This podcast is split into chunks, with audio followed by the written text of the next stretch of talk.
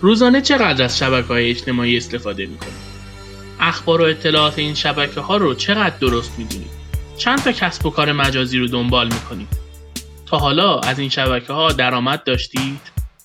آیا کسب و کاری تو شبکه‌های اجتماعی دارید؟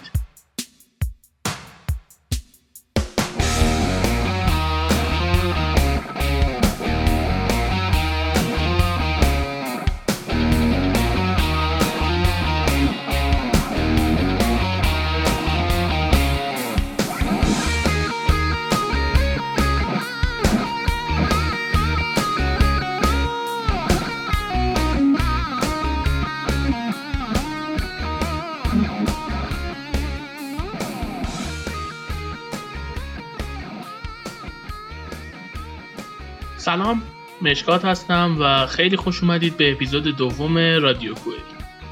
قبل از هر چیزی جا داره بابت تأخیری که تو انتشار اپیزود دوم ایجاد شد ازتون عذرخواهی کنم. تو این مدت روند کلی برنامه و اتفاقاتی که قراره تو هر اپیزود بیفته رو یه کمی تأخیر دادم و با این روند جدید آخر هر ماه با یه اپیزود و بررسی یه موضوع در خدمتتون هستم. همونطور که از عنوان این اپیزود مشخصه، قراره با هم راجع به شبکه‌های اجتماعی صحبت کنیم. یه دنیای عجیب غریب که سالهاست ما رو به سمت خودش میکشه و هر سالم بیشتر از قبل باش اونس میگیریم. از دوران اینترنت‌های دایلاپی و یاهو سیصد و شصت بگیر تا فیسبوک و ویچت و لاین و لینکدین و توییتر و اینستاگرام.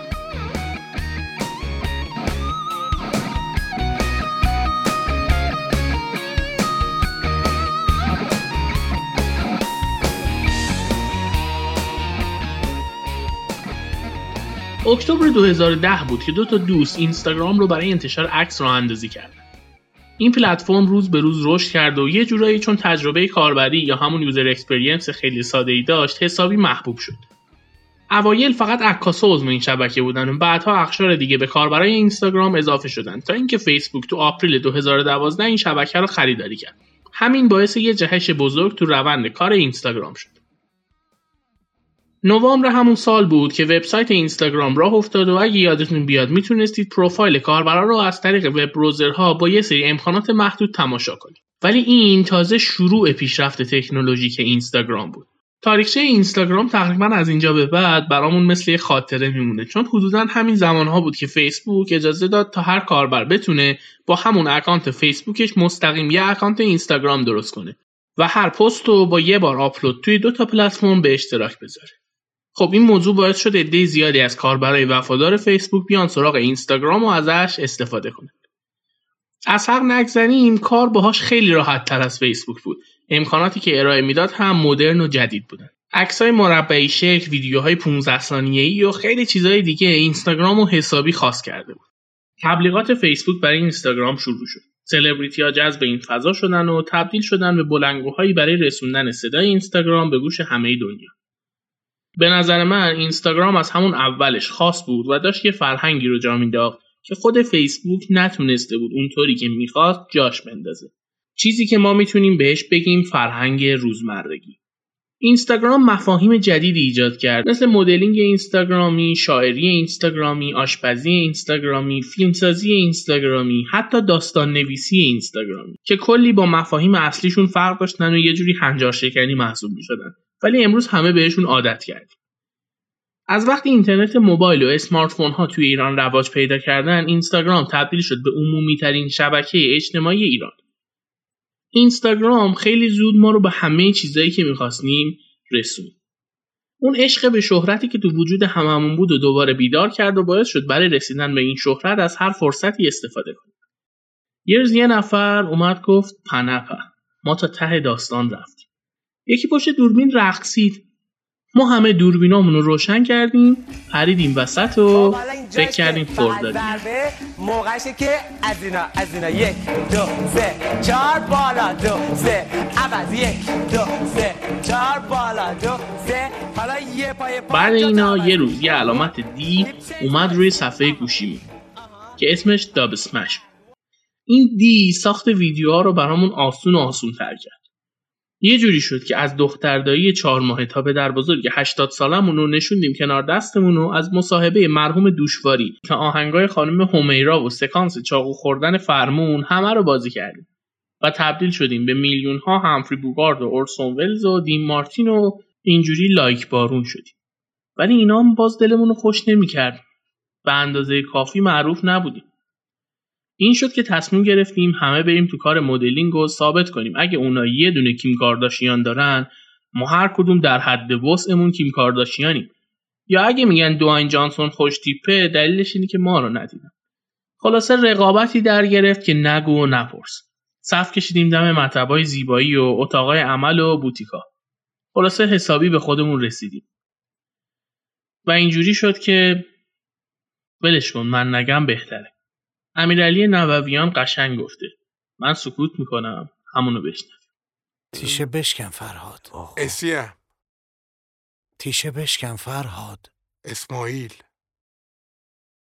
تیشه بشکن فرهاد که در این شهر مجازی شلوغ همه شیرین شدند به فریب و به دروغ. اوه اوه اسی بپر برو اون آب و بردار بیار، این دوباره حالش خراب شد انگار. کلاه نایک به سر، حسرت لایک به دل، به ریلیشن سینگل تا که مقبول افتند نزدان خسرو خوبان، شاه شمشاد قدان و شه شیرین دهنان.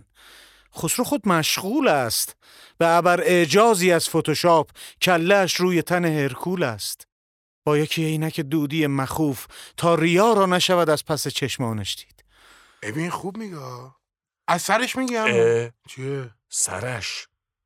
از سرش میگم و همینجا استاتوس کنه. تیشه بشکن فرهاد. تیشه بشکن فرهاد. خود مرحوم نظامی اینجا دو سه پیجی دارد. تیشه چیست این؟ محشر کبرا برپاست. اگه این بیاد بالا. تو ولی فارغ از این حوری و غلمان و پریهای دغل باز هم میپرسی خانه دوست کجاست؟ ببخشید این نظامی که گفتی با کدوم زمین ویسن؟ بستگی داره که کی بنویسه. من که یا کجا بنویسه. شما اونجا با زال، با زی ذلت بنویس. زی زلت با کدوم زمین میزه؟ امو خلق تنگه ها، آروم باش. ببین تو با این اخلاقت بعید کار پیدا کنی. ما گفتیم کما بیش از اون دوره هم گذر کردیم و رفتیم سراغ یه سرگرمی جدید، نشون دادن روزمرگی هم. از مرتب کردن میز کارمون گرفته تا کشیده شدن سیفون توالت توسط فرزند دلبندم. اسمش هم گذاشتیم بلاگری و میلیون ها تومن پول به دست آوردیم و هزاران فالوور. اینگیجمنت پستا و درآمد اینجور کارا که اومد پایین، رفتیم یه دست کت شلوار از جمهوری خریدیم، یه ماشینم رنت کردیم، سقفشو باز گذاشتیم و نشستیم توش، دوربین رو روشن کردیم، گفتیم دوست داری تو دو هفته مثل من پرایدتو به این ماشین شیک تبدیل کنی؟ همین الان پیج منو فالو کن. البته من هیچ وقت نقش اون داد زدن و بلند حرف زدن تو اینجور تبلیغا رو نفهمیدم، ولی حالا بگذریم. آخر آخرش هم که هیچ کاری نتونستیم بکنیم، چهار تا جمله مثلا قیصار از خودمون در آوردیم، چهار تا آهنگی هم که هیچ کس نشنیده بود گذاشتیم روش و به مردم درس زندگی دادیم. سوسماس گلمم yarası çık gel Allah'ın belası kavuşmak öyle zor değil ki sadece. از این استفاده های نادرستمون هرچی بگم تموم نمیشه، ولی این سکه یه روی خوبم داره.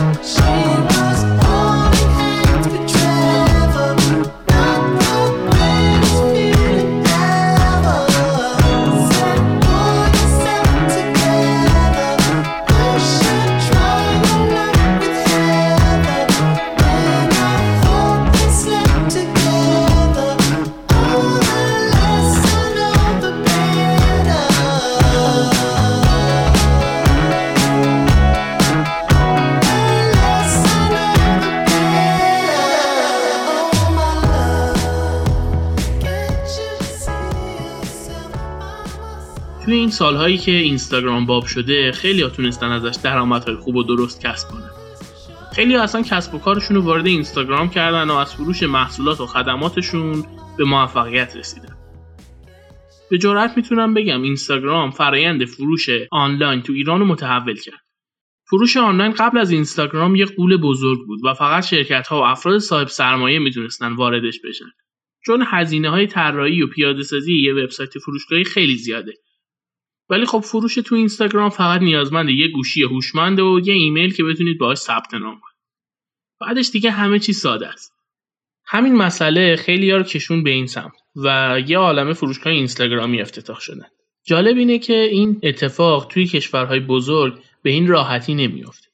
استونی دگیتر میگه شبکه‌های اجتماعی ممکنه جذاب باشن، ولی این موتور جستجویی که هنوز صورت حسابا رو پرداخت میکنه. ولی خب تو ایران اینطوری نیست. خیلی‌ها تونستن از همین شبکه‌ها به موفقیت برسن و صورت حساباشون رو با پول این شبکه‌ها پرداخت کنن. چه میشه کرد؟ اینم نتیجه عادت‌های عجیب ما ایرانی‌هاست دیگه. تو این زمینه چند تا سوالی دارم که هنوز برای خودم حل نشد. مردم چطور از اینستاگرام خرید میکنن؟ چطور به یه فروشگاهی که هیچ تاییدیه قانونی نداره اعتماد میکنن؟ چطور همه ریسکاشو میپذیرن؟ اگه تجربه خرید از فروشگاه اینستاگرامی رو دارید، خوشحال میشم برام از این تجربه و نحوه اعتمادتون بنویسید.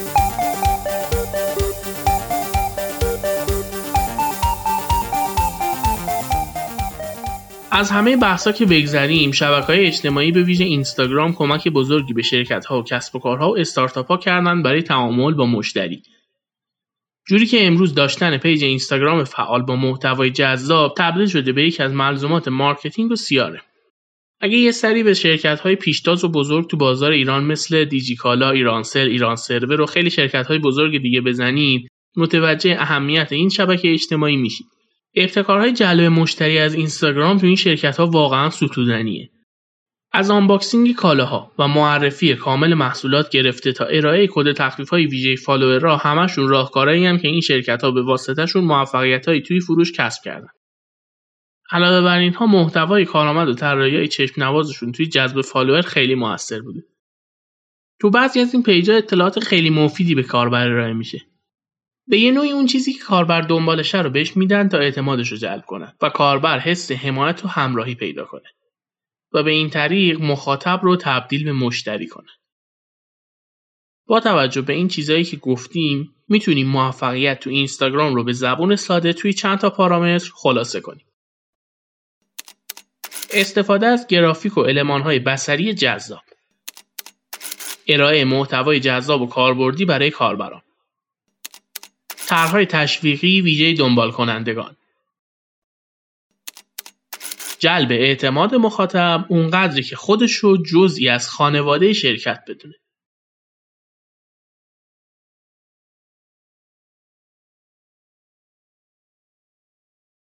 حالا بیایم یکم بحث و تخصصی تر کنیم. توی مقاله‌ای تو وبسایت اسپراوت سوشال، الکس یورک یه دستورالعمل کلی برای موفقیت تو اینستاگرام ارائه میده که من فکر کردم خوبه با هم دورش کنیم. اون مقالهش رو با این سرفصل آغاز میکنه که استراتژی محتواتون رو تدوین کنید. بعدش اینطوری ادامه میده که اول در مورد بهترین پست‌ها تو صنعت خودتون تحقیق کنید و رقبا رو ردیابی کنید. پنج تا ده رقیب تو صنف خودتون پیدا کنید و پست‌های برترشون طی چند ماه گذشته رو ثبت کنید. موارد مشترک رو علامت گذاری کنید. محصولات، رنگبندی عکس‌ها، کپشن‌ها، تم صفحه، همه چیزو ثبت و بررسی کنید. ولی کپی نکنید. بلکه فقط از اون چیزی که جلب توجه میکنه اثر بگیرید و سعی کنید یک قدم از اون جلوتر باشید. برای خودتون تقویم شبکه‌های اجتماعی تدوین کنید و سعی کنید با موضوع‌ها و ایده‌های مشابه برای حداقل یک یا دو ماه پیجتون برنامه‌ریزی داشته باشید. و سعی کنید تو این برنامه ریزی از نظر کیفیت و درون مایه پستاتون انسجام ایجاد کنید. سعی کنید تا حد امکان با محتواتون بی‌نظیر باشید. هرچند گفتن این موضوع ساده است، ولی انجامش سخته. مثلا میتونید یه بازی خلاقانه تو اینستاگرام راه اندازی کنید یا از ایده هایی استفاده کنید که نو جذاب باشه. برای مثال میتونید به پیج رینولد کیچن سر بزنید و از کاراش ایده بگیرید. برای محتواتون از ابزارهای ویرایش عکس استفاده کنید. اصلا مهم نیست حرفه‌ای هستید و از فتوشاپ استفاده میکنید یا مبتدیید و از ابزارهای ساده موبایلی بهره میبرید. فقط سعی کنید محتوای جذابی بسازید که فالوورها از پستاتون لذت ببرن. از هشتگ‌های مارکدار استفاده کنید. یعنی برای برند خودتون هشتگ‌های اختصاصی بسازید و سعی کنید مخاطب و هرچه راحت‌تر به سمت محتواتون سوق بدید. از کال تو اکشن ها غافل نشید. سعی کنید به هر طریقی مخاطبتون رو به کار بکشید و وادارش کنید که با اشتیاق یه کارایی برای شما انجام بده. مثلا پستتون رو لایک کنه، براتون کامنت بذاره، اد تو استوری بکنه، برای دوستاش بفرسته یا پست شما رو سیو کنه. یا اینکه وارد صفحات دیگه‌ای بشه. مثلا بره توی وبسایت شما یا توی میتینگایی که میزانین شرکت بکنه و از این قبیل مسائل. مثلا اورنوت یکی از بهترین نمونه‌ها تو این زمینه است. اگه پیجش رو نگاه کنید، مدام داره مخاطبش رو هدایت میکنه به جاهای مختلف، به جلسات سخنرانی درام شرکتیش، دانلود اپش و چیزهای دیگه. با مخاطبانتون تعامل ایجاد کنید. پاسخ کامنتاشون رو با محبت و خوشرویی بدید. از ارسال پاسخهای خودکار و رباتیک خودداری کنید و شرایطی رو ایجاد کنید که مخاطب احساس صمیمیت کنه با برند شما. به عنوان نمونه میتونید به کامنت‌های پیج دکتر پپر مراجعه کنید.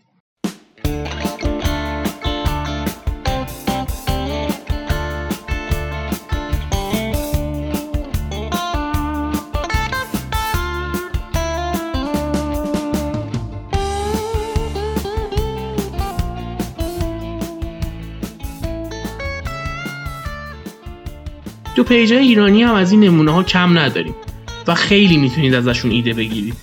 اگه عامل دیگه‌ای برای موفقیت توی اینستاگرام به ذهنتون میرسه، حتما تو کست باکس یا اینستاگرام برام بنویسید. به این ترتیب به پایان اپیزود دوم رادیو کوئری میرسیم. امیدوارم حرفام یه مقدار براتون مفید بوده باشه. ممنون که این برنامه رو تا آخر گوش کردید.